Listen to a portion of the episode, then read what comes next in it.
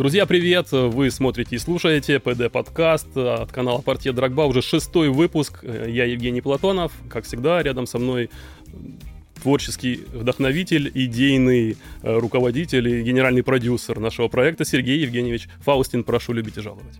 Я даже смутился от такого представления. Жень, спасибо большое. И, друзья, всем привет. Записываемся мы в международную паузу, хотя выйдет этот подкаст уже, когда возобновятся матчи и возобновится э, сумасшедший сезон. Но вот пока мы выдыхаем, мы сидим э, после окончания этой нервотрепки трансферной, этих дурных трансферов, которые выводят иногда из себя, и слишком, ну, слишком много шума, вот этого белого новостного шума. Сейчас мы расслабляемся в удобнейших креслах, по адресу переулок Пирогова, 7, в Санкт-Петербурге, студия Дмитрия Кулина. Спасибо за гостеприимство. И хочется, отдыхая от вот этой новостной ленты безумной, хочется поговорить, ну не то чтобы о вечном, но о чем-то не привязанном к текущему моменту. Поэтому сегодня мы э, будем обращаться к прошлому.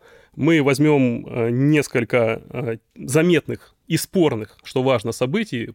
Главным критерием подбора тем на первую часть, по крайней мере, этого подкаста, была их неоднозначность. Начнем с легендарных и неоднозначных поступков великих футболистов. Рассмотрим их с моральной стороны. Э, вот перед вами, друзья, два моральных камен... камертона сейчас сидят. Я не Александр Шмурнов, но сегодня попробую выступить Правда, в этой роли. Настроены они в разных тональностях, ну, как и у любого, у любых двух разных людей. Обсудим, что говорят обстоятельства и последствия того или иного события, которого, которого мы взяли.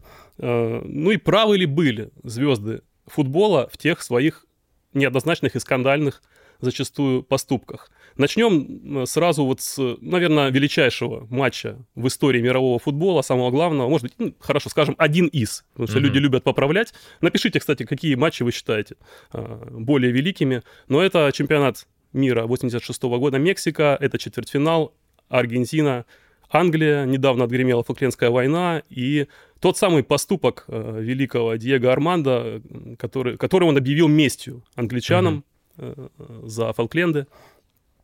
Э, тот самый гол, забитый не той частью тела, которая, которая по правилам футбола можно забивать. Угу. Ну да. Конечно, я имею в виду руку Бога знаменитую. Кстати, часто не, не точно цитируют, говорят просто о руке Бога. Он сказал, что мяч был забит наполовину головой Марадоны, а наполовину Э, рукой Бога. Хотя я перед, пока, когда готовился к этому подкасту, пересмотрел ну, еще несколько десятков раз этот момент. Ну, там рука была вот так над шевелюрой, и, скорее всего, до головы Бога мяч не дошел. Твое отношение, Серега, к э, поступку, к э, Марадоны, ну, симпатизируешь ли ты Диего Армандо конкретно в этом эпизоде, либо твои симпатии на стороне англичан?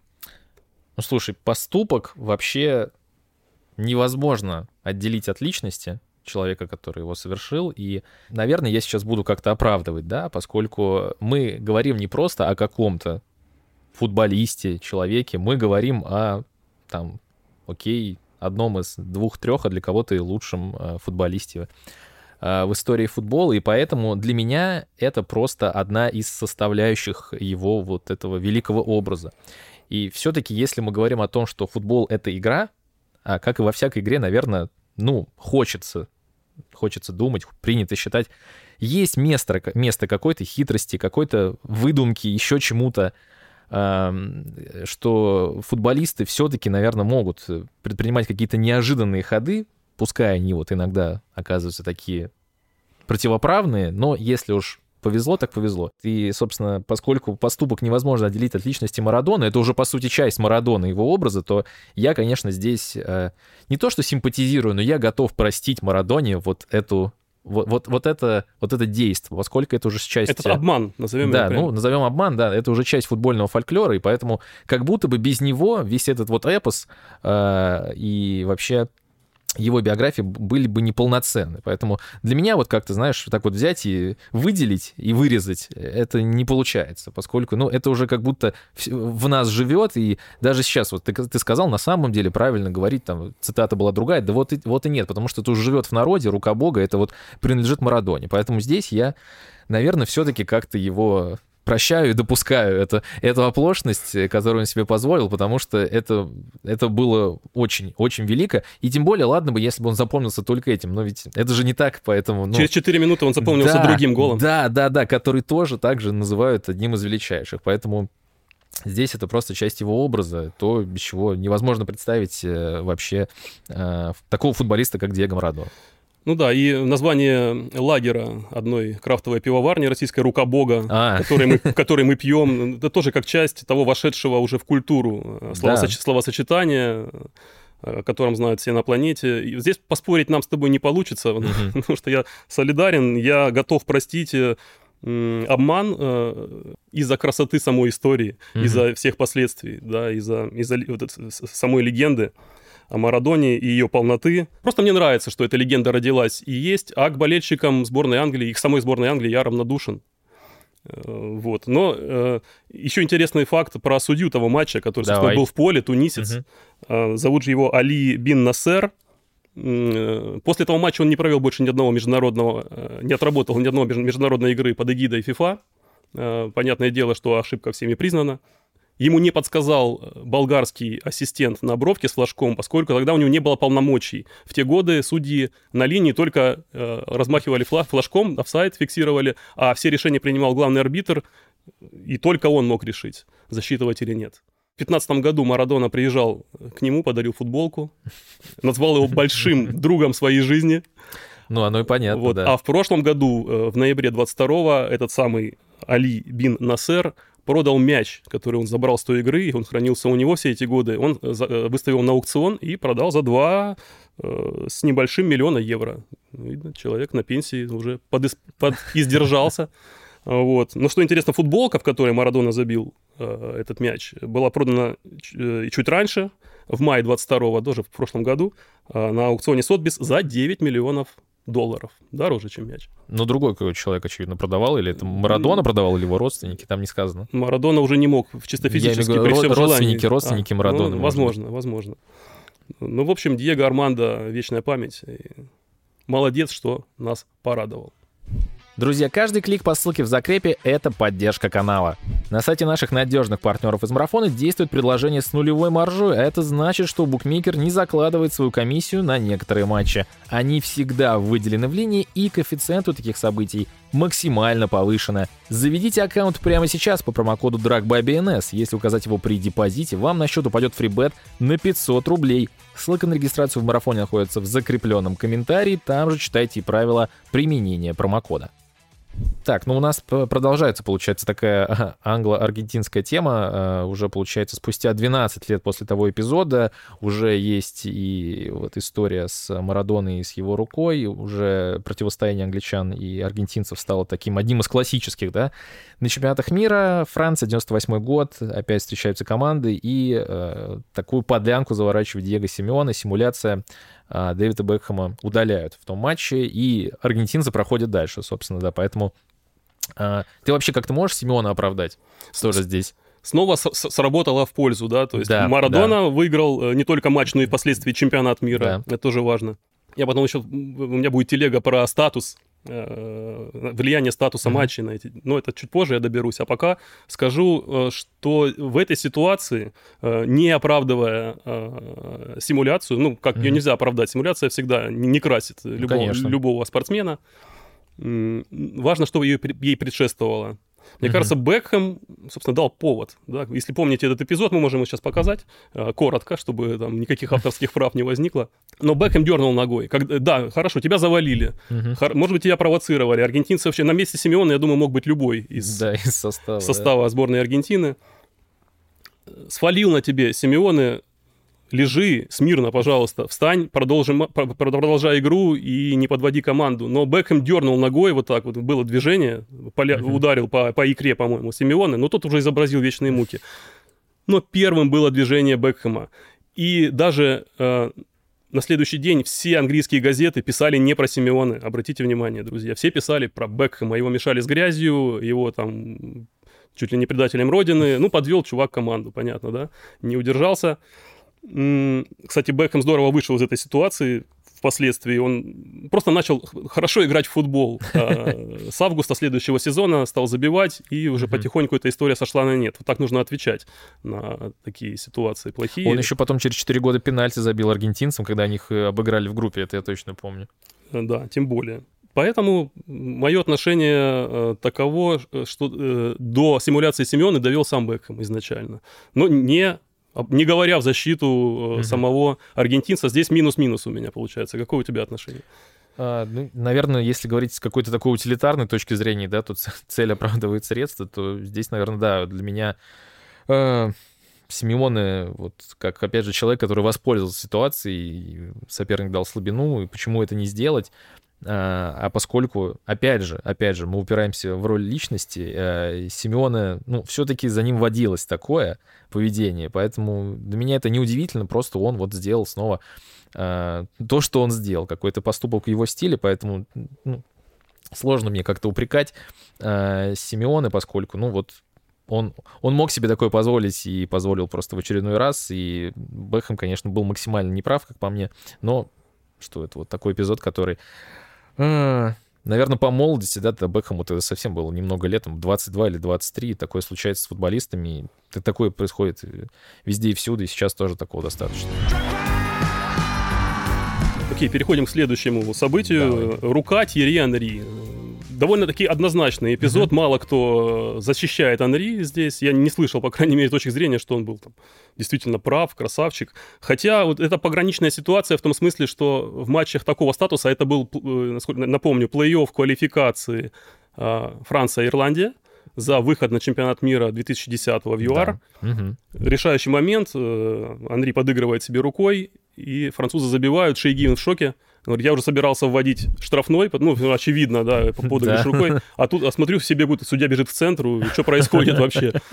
Тогда э, все-таки статус матча э, говорит о том, что в эти, в эти секунды ты себе не совсем принадлежишь, я имею в виду на месте Анри. За тобой э, Страна буквально, да? Десятки, десятки миллионов, да, которым ты вот волен, значит, подарить счастье или нет. Примечательно, что Анри тогда мочили все газеты мира, кроме французских. Ну, какой-то патриотизм, да, здесь был. Хотя и во Франции нашлись люди, Бексант Лезаразю, в частности, была его цитата, э, что он не будет отмечать выход Франции на чемпионат мира. Может быть, потому что он сам к тому моменту уже не играл и не был в этой сборной и не отмечал. Э, но надо сказать, что карма в этом, настигла, в, в этом да. случае настигла. Франция провалилась с тренером-звездочетом Доминеком. Э, там их раздирали скандалы, Эвра ругался, сам Анри неудачно выступал. И он, кстати, завязал со сборной сразу угу. после позорного вылета французов тогда. Да, я вот помню как раз-таки, я сам этот отборочный матч против ирландцев не очень хорошо помню. Эпизод у меня перед глазами так стоит достаточно четко, поскольку там было, ну, сложно не увидеть касание, но вот тот э, чемпионат мира в исполнении Франции был, конечно, просто страшным, страшным. И да, я помню, что было очень много конфликтов. Там и Анелька, и все этого бедного Гуркуфа чморили, который был там как буквально белая ворона в этой э, банде каких-то... Я осторожнее сейчас. Не-не-не, не, я не, не акцент, говорю Акцент на слово «ворона». Да. Нет, так говорят же слово «белая ворона». Да, поэтому было бы, конечно, французов очень жаль, и как все это у них там получилось. Но, видимо, да, карма настигла Андрей. Хотя лично для меня тоже, наверное, это ну, можно найти какое-то оправдание, потому что все-таки его поступок оправдал себя, пускай и такой ценой, хотя было, конечно, очень некрасиво. Я, на самом деле, тогда максимально расстроился, потому что, ну, для меня это кумир, и вот он так себя повел. Ну, ну как же так? Ну вот. И в этот момент как-то у меня немного дал, дал трещину образ Анри, угу. как э, вот просто идеального и спортсмена, и футболиста. Ну не у тебя одного. Под некоторыми нашими выпусками, где этот момент упоминался, очень много хейтерских откровенно до сих пор. Уже прошло 13 лет, люди пишут про Анри очень нехорошие вещи. Ну, больше всех в той ситуации пострадал, кстати, арбитр матча, собственно. Кто там был? Мартин Хансен, швед, очевидно. Когда посмотрел повтор уже постфактум, он э, и давал комментарий, он сказал, что Анри он не подаст руки, что я бы, я, я бы не стал общаться с, с Анри после а, такого. Мол, угу. А что он, типа, ожидал, что, что он признается? Сам Андрей, знаешь, что сказал, кстати? Что? Да, он сказал, да, рука была, но я же не судья. Собственно говоря. Вот, ну, получается, вместо совести Анри э, страдал Мартин, Мартин Хансен. Хансен. Да. Еще один резонансный эпизод разберем. А, на самом деле он как бы а, для меня где-то вот на уровне с рукой а, бога Марадоны. Это финальный матч чемпионата мира в Германии, 2006 год, Италия, Франция. И поступок Зинедина Зидана максимально неожиданный, который тоже в тот момент для меня был, это было 13 лет, я болел как раз за французов, и для меня это был просто шок в прямом эфире, зачем он это сделал. И учитывая, что тогда в картинке режиссер трансляции не успел это захватить, захватить, это уже все увидели как бы постфактум, да, на повторах, вот этот поступок, зачем ты это сделал, учитывая, что, ну, в футболе, я уверен, я не профессиональный футболист, но уверен, что в футболе это каждый матч происходит, и провокации, и э, какие-то такие, такие пикировки словесные, и вот такой футболист, такой мастер, как Зидан, просто повелся, как, как как пацан. Ну, ну, многие, многие говорят, что молодец, красавец, заступился да. там за свою сестру или кого там оскорблял Матераци. Угу. Там же... Дословно мат... точно до сих пор неизвестно, уже вышло несколько книжек. Книг, да, что сказал Матераци Зидану. но, но, но нет э, однозначного ответа. Многие защищают Зидана, что вот он поступил как мужик. Нет, в этом плане я согласен, наверное, с тем, что поступок можно назвать мужским, но все-таки мы, мы же где-то не, не условно не в чистом поле стоим, да, друг напротив друга. Это не какие-то там э, кулачные бои или там бадания, это все-таки футбол, и, наверное, здесь вот ну, Зидан все-таки не прав. Просто странно, когда э, очевидно в футболе это происходит постоянно, провокации, в других видах спорта игровых, но так э, вестись это признак слабости. Ну, Но тем более, э, опять же, это последняя игра в его карьере. В том числе, да, в том а, числе. Опять же, все на тебя смотрят. И мог бы, по крайней мере, как это, дождаться матерации, как... Под трибуном помещений, да? Как недавно дождался Феде Вальверде Баену на парковке и там вломить, да. А, кстати, да, кстати, да. Хотя бы так, да, но не во время матча. Ну и вообще, если ты профи, а ну Зидан большой профи, но в их же подготовку входит помимо физической технической подготовки входит еще и психологическая. Наверняка с, и со сборной Франции должен был работать психолог. Ну, вообще в спорте работают психологи, которые как раз... Чья задача, вот, собственно, выработка иммунитета к таким провокациям. Особенно, если ты знаешь, что будешь играть против Матераци сегодня. Да. Ну, то есть я здесь тоже с тобой солидарен. Зидан подвел, подвел страну. Получается так. Ну, по крайней мере, большую часть, которая была у экрана в тот вечер. И вообще, чем выше статус матча, получается так. Mm-hmm. Чем выше статус турнира, тем, наверное, тяжелее человеку вот в этом трансцендентном выборе или-или, как поступить. А, опять же, защитить там честь mm-hmm. семьи, ну, сестры да. или кого там от, твоих э, личных от твоих родственников. Либо сдержаться, но подарить радость миллионам, э, которые за тебя болеют. А, или, или э, если брать другую ситуацию, признаться, что ты схитрил, да, и принести несчастье, национальную катастрофу, а, если учитывать, как в Аргентине относятся к футболу. Если бы там да, Марадона сказал, что вот я нечестен здесь, не засчитывайте гол. Здесь это ну, очень философский вопрос. Э, и если ты обманул, там, поступил нечестно, что-то просимулировал, как Симеона, это еще не значит, что здесь наружу выросла твоя крысиная сущность. А как тогда? Я же говорю, зависит от, от статуса матча. Если mm-hmm. ты это делаешь э, где-то в, на чемпионате двора, вот я, например, никогда в жизни не, не играл выше по статусу матчей, чем подвальная лига какого-нибудь э, турнира на, на город. Если я там симулирую, то да, ну, в общем, я крыса.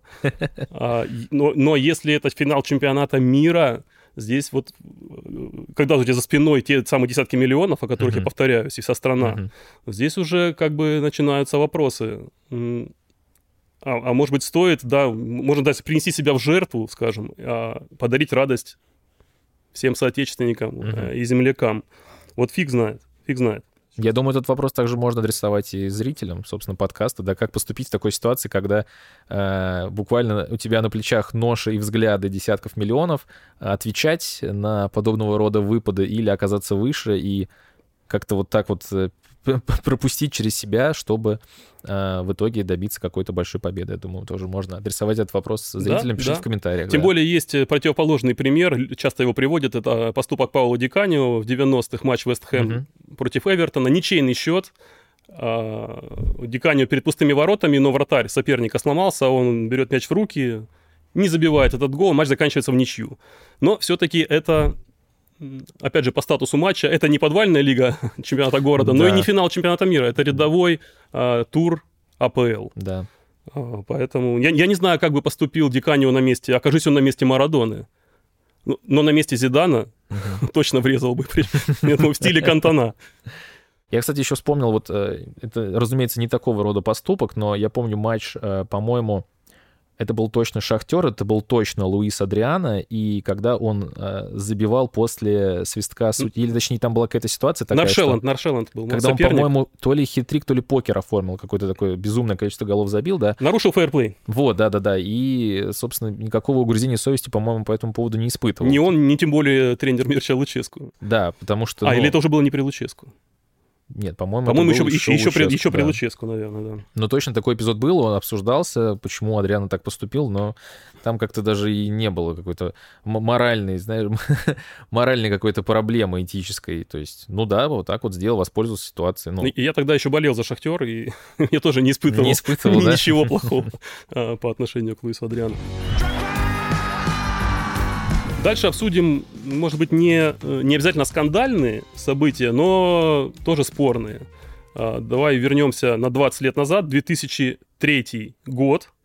А, вспомним приход одного гражданина с Чукотки а, в английскую премьер-лигу. С ноги залетает Роман Аркадьевич и провоцирует, наверное, какой-то денежный бум, какой-то взрыв э, футбольного рынка. Может быть, это совпало, да? То есть не, не, не только один Абрамович э, послужил катализатором этого mm-hmm. процесса, но в футбол поперли какие-то чудовищные деньги. Нереальный рост. Э, мне кажется, что футболисты, которые играли в 90-х, Роберто Баджо, там, а еще раньше 80-х Платини, сейчас так посматривают на современных звезд э, с некой, с некой завистью, да, собственно, к их заработкам. Вот этот неуклонный рост привел как раз к тому, о чем, о чем мы говорили в предыдущем подкасте, что за каких-то ноунеймов там платят 70, 80, 100 миллионов, которые еще там полсезона провели только там, а за них уже такие бабки летят. Нормально ли это все с твоей точки зрения? Не потерялся ли за мельтешением денежных купюр, за э, безумными тратами владельцев клубов, за агентскими махинациями, играми? Не потерялся ли здравый смысл, извините за выражение? Я скажу так, э, была какая-то норма на тот момент, да, которую, разумеется, Абрамович своим, своими поступками, своими тратами нарушил, да, но он, это вот просто пришла новая элита, и она как бы естественным образом заместилась. То есть э, были какие-то э, вот это, условно патриции, да, тогдашний АПЛ и Арсенал, и Манчестер Юнайтед, и пришел, вот пришла новая элита в лице Абрамовича, иностранного владельца, который как бы произвела естественную такую вот замену. Мне кажется, это нормально, и, в принципе, если ты говоришь про... Вот ты сказал, Женя, что траты какие-то ненормальные э, начались с Абрамовича. Ну, в принципе, у нас же есть пример итальянской серии А, где также было очень много людей, которые были готовы тратиться. И Берлускони, и Марати, и э, Краньотти, владелец Лацо. То есть э, тогда фокус был несколько смещен на Италию, и это, по-моему, всех ну, абсолютно устраивало, и, по крайней мере, не вызывало какого-то такого отторжение, что ли, вот все деньги э, вот в Италии, а, как сейчас в Англии, да, то есть мне казалось, это а, было просто само собой разумеющееся. Плюс то, что а, приход Абрамовича, э, я бы не сказал, что это прям э, синоним какого-то Короче говоря, вот приход денег в лице Абрамовича неправильно говорить, что с него началось какое-то расслоение, потому что так или иначе футбол европейский, он, э, его становление происходило за десятилетия до Абрамовича, и, разумеется, были какие-то сильные команды, игроки, э, клубы, франшизы, не знаю, называйте как угодно, э, которые привлекали внимание больше и генерировали больше прибыли, и э, просто с ростом, опять же, я, ладно, слово «просто» здесь не очень хорошо подходит, но я думаю, это естественный процесс э, с ростом э, какого-то там проникновения интернета, с какой-то глобализацией. Нормально, что большие рынки получили больше внимания и больше денег. То есть это логичный процесс, мне кажется. И здесь Абрамович был в каком-то смысле, может быть, и визионером, то, что он увидел э, в АПЛ э, статус э, не какой-то региональной силы, а вообще силы мировой, да, в футбольном плане, и в Лондоне, как в столице вот этого всего, думаю, здесь, наверное, надо как-то ему отдать должное, что он вот действительно как-то предугадал, и плюс, на самом деле, он, кстати, стал каким-то таким даже культурным феноменом в Англии, потому что, если ты помнишь э, фильм э, Гая Ричи. «Рок-н-ролльщик», если ты смотрел, а, Надо там пересмотреть. Был, там был такой персонаж Роман Омович, а, который в профиль буквально похож на Романа Аркадьевича, там какой-то чешский или польский актер, но он буквально списан с Абрамовича. То есть он выглядит так же, как Абрамович. То есть настолько сильным было потрясение, что пришел какой-то чувак с неизвестной абсолютно биографией и вот буквально вытащил Челси из, э, ну, Челси тогда не был какой-то помойной командой, но был достаточно средним клубом, mm-hmm. да, и вытащил его в топ. И потом, в дальнейшем, это стало такой ролевой моделью, что должен прилететь какой-то волшебник на, в голубом вертолете, раскидать деньги, и э, создать новый топ-клуб. Просто не, не, мало у кого это получилось, потому что потом пошли же э, миллиардеры буквально в АПЛ, но не у всех получилось повторить э, путь Абрамовича.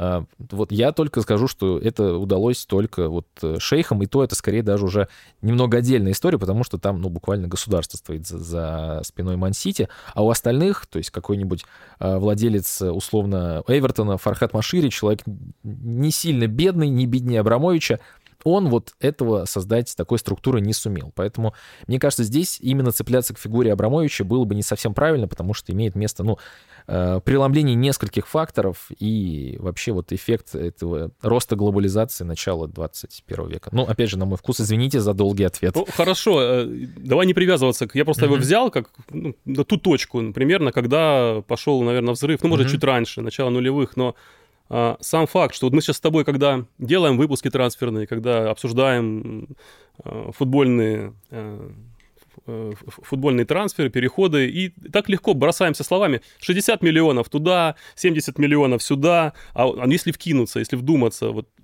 это миллионы, десятки миллионов евро за что э, один, одного миллиона евро уже, в принципе, среднестатистическому человеку хватит до конца его жизни.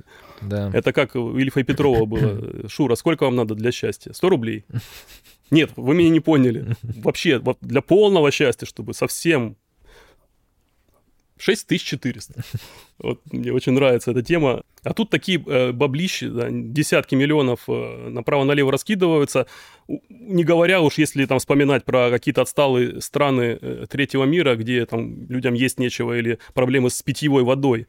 Mm-hmm. А, а тут такой, значит, пир происходит. Вот э, поэтому я не, лично, лично мое отношение, я не могу считать эти бешеные траты, бешеные зарплаты, которые сейчас кладут там 16-17-летним пацанам, еще а, детям, подросткам, по большому счету, в этом возрасте, которые иногда срывают им крышу. Я не могу считать чем-то норма- нормальным относительно здравого смысла. Вот если вы взять все суммы, которые мы сейчас оперируем, угу. и у них убрать нолик в конце, поставить запятую, отсечь, такую деноминацию общую провести всех контрактов, сумм трансферных.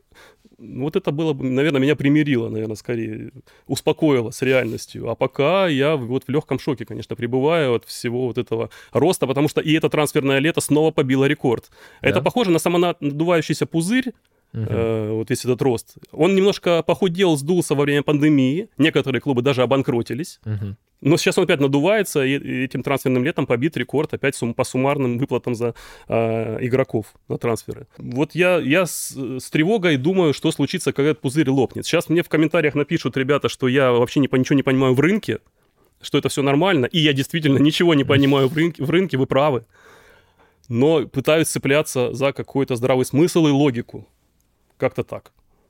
Ну, норма же, мне кажется, она вообще довольно такая подвижная штука, то есть меняется она с течением времени, и говорить о том, что сейчас вот ну, ненормально видеть такие суммы трансферов, ну а раньше было ненормально видеть суммы там в 10 миллионов долларов там или евро. Ну да, все относительно времен. Да, просто э, мне кажется, здесь действует какая-то такая истина или максима, да, если угодно, что просто с приходом Абрамовича, мне кажется, она стала довольно очевидна, если уж говорить про него как про какой-то катализатор действий, что хочешь быть лучшим, трать деньги. Вот. И просто сейчас, э, в АПЛ это стало максимально наглядно, и, ну, с точки зрения, например, продукта конечного, я вижу в этом плюс, потому что э, тогда лига стала более конкурентной, потому что до этого в 90-е, начале нулевых это были разборки только Арсенал и МЮ.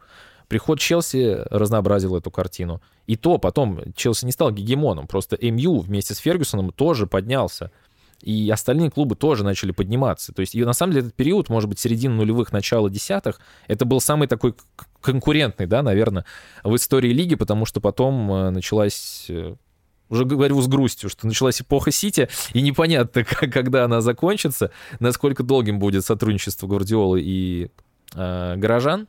В общем, я оцениваю приход Абрамовича как благо, который просто поднял планку для всех, и от этого выиграла вся лига и в конечном счете потребитель. Нет, здесь я согласен. С точки зрения шоу да. и того, что мы каждую неделю смотрим, это, конечно, да, это рождает и конкуренцию, и силу клубов, и расцветают и, и тренеры, и все, все дальше. Но вот такими громадными финансовыми потоками, какими сейчас оперируют даже не только супер гранды, но и клубы средней руки. Угу. Ими хорошо управлять в относительно спокойные времена, когда есть какая-то ближайшая понятная перспектива на 20-30 лет угу. в экономике, в политике.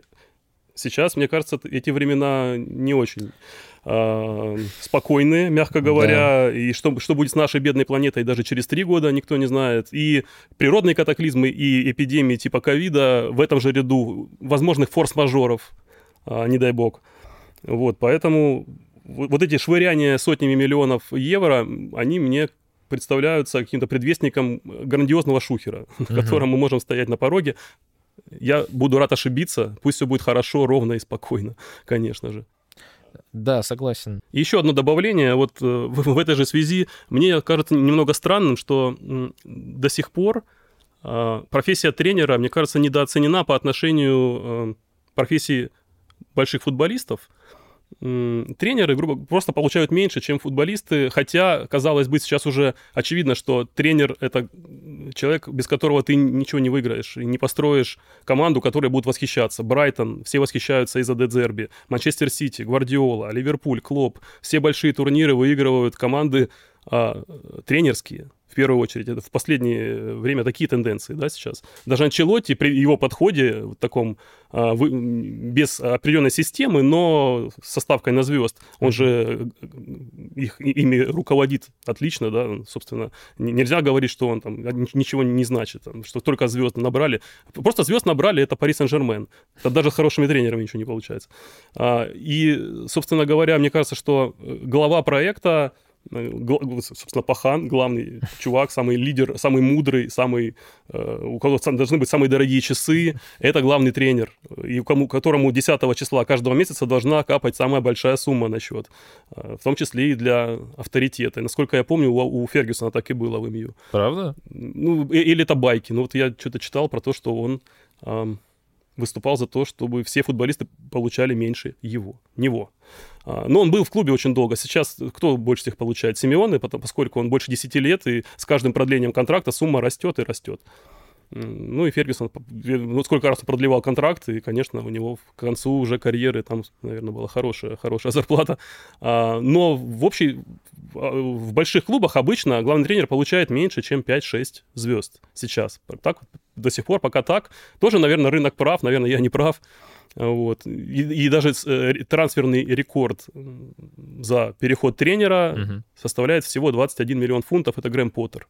Uh-huh. А, Нагельсмана Бавария за 20, по-моему, увела УРБ. Да, я хотел сказать вообще, вот, что мне казалось, что вот Нагельсман самый дорогой. На самом деле, про рынок, ну, вообще, если задуматься, то а, тренеров банально меньше, и, по идее, им должны больше платить, потому что, ну как, если специалистов а, на рынке там хороших, там, не знаю, назовем с десяток, то футболистов, наверное, все-таки можно больше подобрать, поэтому, э, наверное, все-таки к этому придет, мне кажется. Да, ну, что... Говорят, что футболисты более медийные для, да, для продажи да, числе, да. себя как клуба спонсору, они лучше подходят, да, ну, то есть, когда ты приходишь к спонсору, ты говоришь, за меня играет э, Дебрюйне, э, Холланд, пожалуйста, да, давайте бабки.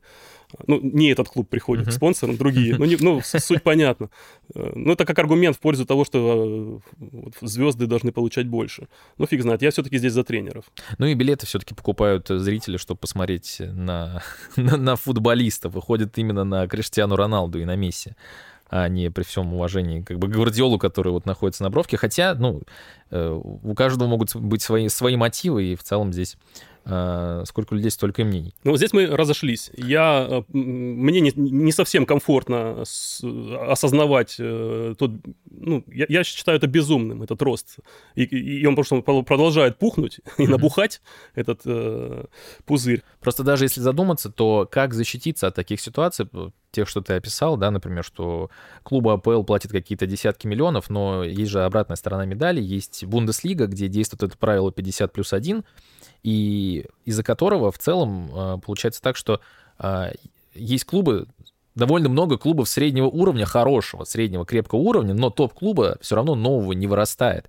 И поскольку это правило запрещает а, если так совсем по-простому говорить, какие-то прямые инвестиции, что... Прямо вбухать туда. Да, да, да, да, что в конечном итоге сказывается и на конкурентности лиги, так или иначе, на ее, там, условно, медийности, смотрибельности, и сказывается на конкурентности команд э, в Европе. То есть, как бы, вроде бы можно какими-то законодательными ограничениями немножко придушить э, вот этих вот безумных э, транжир и любителей швыряться деньгами, но получается так, что в итоге платит э, все равно потребитель, потому что у нас есть много хороших, но средних команд. Здесь не найти какой-то золотой середины, я ну, боюсь. Ну, ставки повышаются даже и в Германии, в том же РБ. У них, ну, немного на выход да, отпустили. Да. Ну и снова трансферные рекорды из года в год каждый клуб потихонечку обновляет. И Унион mm-hmm. подтянулся. Э, который потратил 30 миллионов этим летом. Просто какая-то совсем, э, казалось бы, узкая, такая семейная, скромная команда доросла до Лиги Чемпионов. Ну, об этом можно еще спорить долго. Давай на чем-то поставим точку. В общем, я, мне это не очень нравится, ты считаешь, что это нормально. Я думаю, что это просто естественный ход, естественный ход вещей, которые сейчас есть в мире. Когда три года назад э, Манчестер Сити в 2020 году ушел от наказания УЕФА, Помнишь, им грозил какой-то чудовищный бан, да, там да. все боялись, что отберут чемпионство, передадут его там кому-то, кто был на втором месте тогда. Из Лиги чемпионов выгонят. Из Лиги чемпионов, да, не допустят да. в Лигу чемпионов. Все это оказалось пшик, э, очень легко, ну, может быть, не легко, но ну, ну, ну, по итогу юристы Сити в общем, посадили УЕФА в лужу, отделались там каким-то незначительным штрафом. И мне показалось, что все, прогнули товарища Чеферина, УЕФА дал слабину, и уже из-за угла выглядывает тот самый проект э, для кого-то э, долгожданный желанный, для кого-то, наоборот, пугающий Суперлиги, я имею в виду. И действительно, не прошло и года, а, как весной, в апреле 21-го, а, вот этот э, громыхнул проект имени Переса и Аньели, но угу. в силу, да, своей недоработанности, своей какой-то чудовищной наивности, чудовищной относительно статуса организаторов, совсем было непонятно. Это странный сайт, который они там запилили чуть ли не за одну До коленки, ночь. Да. да. А, вот эта неподготовленность позволила УЕФА выиграть эту локальную битву, нагнуть их очень быстро, за один день, чуть ли не за несколько часов. Ты помнишь, как э, все большие, ну. большие клубы стали быстро-быстро один за другим публиковать сообщения, которые сначала как бы были готовы, а потом от... говорят, нет, ребята, мы не с ними, мы открещиваемся, а, мы выходим из Суперлиги, там осталось в итоге только Ювентус, Реал и Барселона. И, по-моему, Ювентус уже выходит. Этим летом да, собирается да, тоже да. выйти, останутся там все только Эль Классико играть друг с другом до бесконечности. Ну и пока что победил победил компромиссный вариант, предложенный, э, собственно, УЕФА, это новый формат Лиги Чемпионов. Э, и нашим, и вашим, чтобы и топ-клубы смогли зарабатывать больше, и а сама организация тоже не осталась в убытке. Э, ну, понятно, что вообще изначально вся речь о, день, о деньгах здесь, во, во всем проекте Суперлиги это, сама идея Суперлиги — это больше зарабатывать и ни с кем не делиться. Но где здесь интересы болельщика тогда? Вопрос. Вот мы с тобой два болельщика. И что мы можем сказать по этому поводу? Э, сама идея закрытого, элитарного клуба э, тебе нравится или не очень? Ну, э, мне казалось, что в какой-то уже, получается, второй или третьей итерации турнира они все-таки отошли от этой концепции, они хотели как-то интегрировать их с национальными чемпионатами. И там, по-моему, была суть, что они играют Суперлигу отдельно, но и в чемпионатах участвуют тоже. Да, да, да, но там должны были быть, по-моему, какие-то группы, аналоги, условно, Лиги Европы и Лиги конференции. То есть какая-то градация команд все-таки была бы. Нет, ну речь о закрытой. Вот. Как, как, как NBA или НХЛ? Не, мне казалось, что они уже от этого отошли. Нет, но... я у тебя, а, тебе, а, я а, хотел узнать ты... твое мнение. А, все, я понял.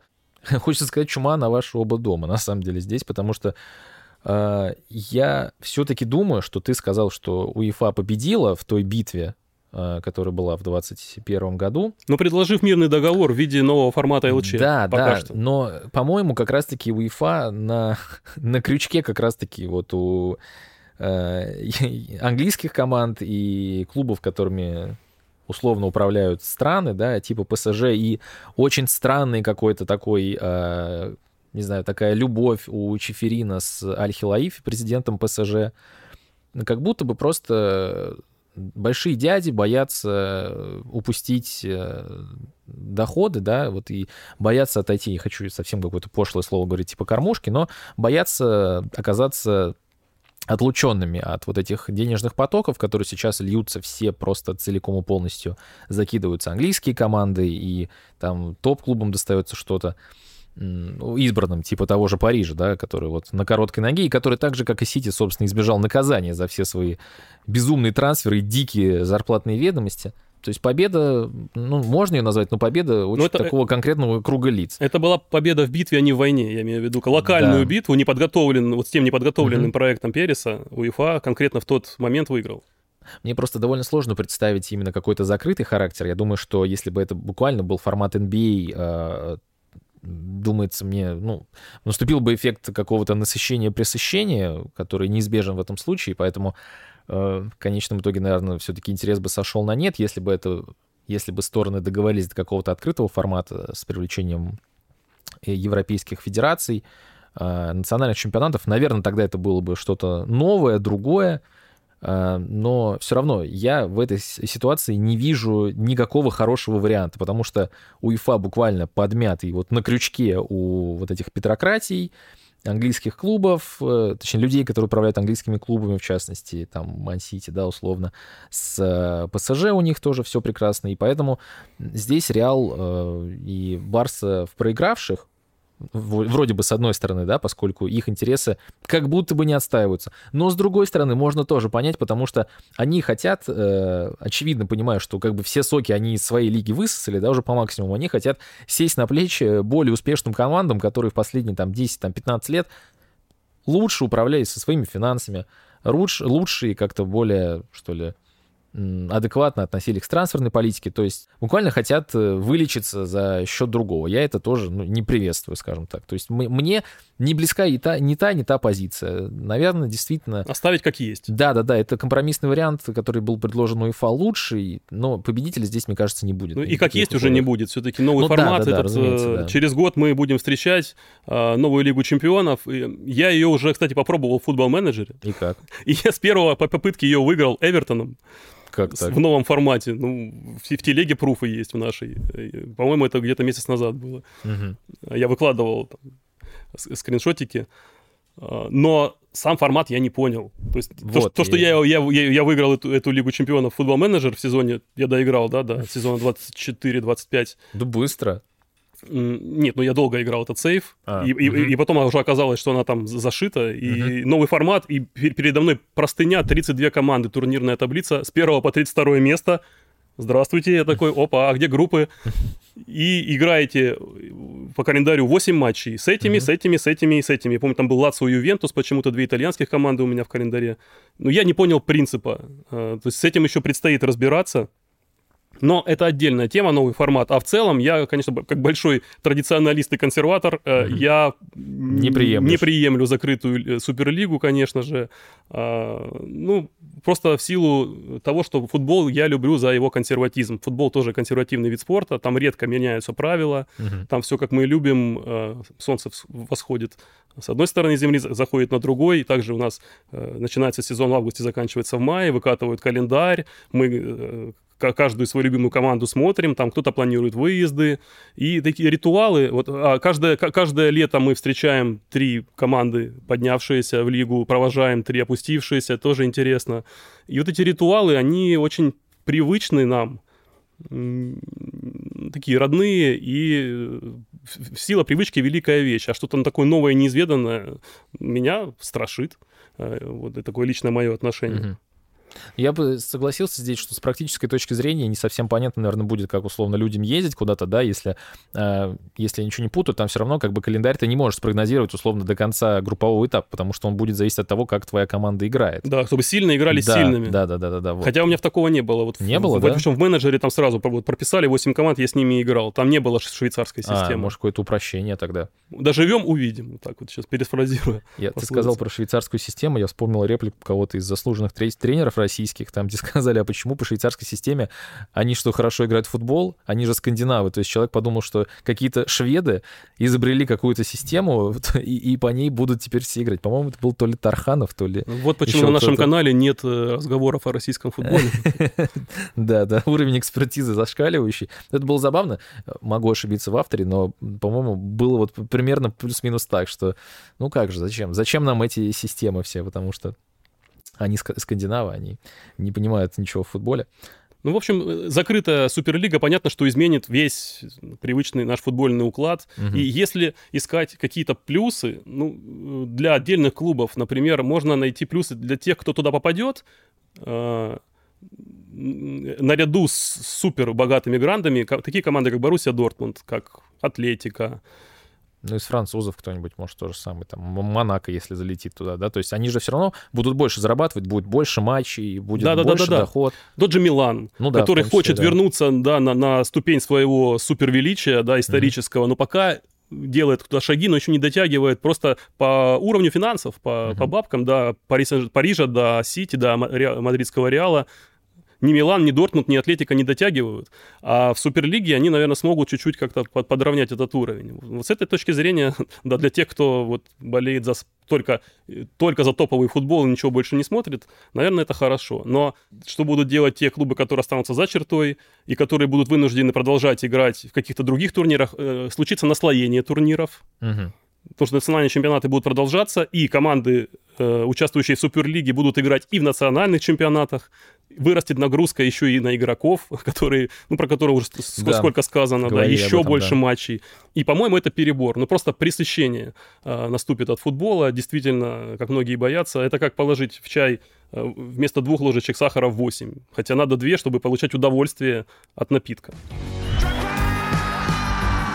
Друзья, вот такие у нас происходят беседы, когда новостная лента не разрывается от какого-то большого количества событий, можно немного пофилософствовать, поразмышлять, э, подискутировать о вечных темах, и сегодня мы постарались вот такие три ну, более-менее насущные затронуть. Если вам понравился такой формат именно подкаста, то обязательно... Вневременного подкаста я бы его назвал. А, да, обязательно напишите в комментариях. Также а, хочу вас вообще поблагодарить за то, что вы дослушали, досмотрели этот подкаст, уже шестой подкаст а, в нашей серии. ПД-подкаст а, выходит на всех платформах. А, ссылку на сайт подкаста вы найдете в описании под этим роликом. Друзья, ждем ваш фидбэк, обратную связь надо говорить в комментариях.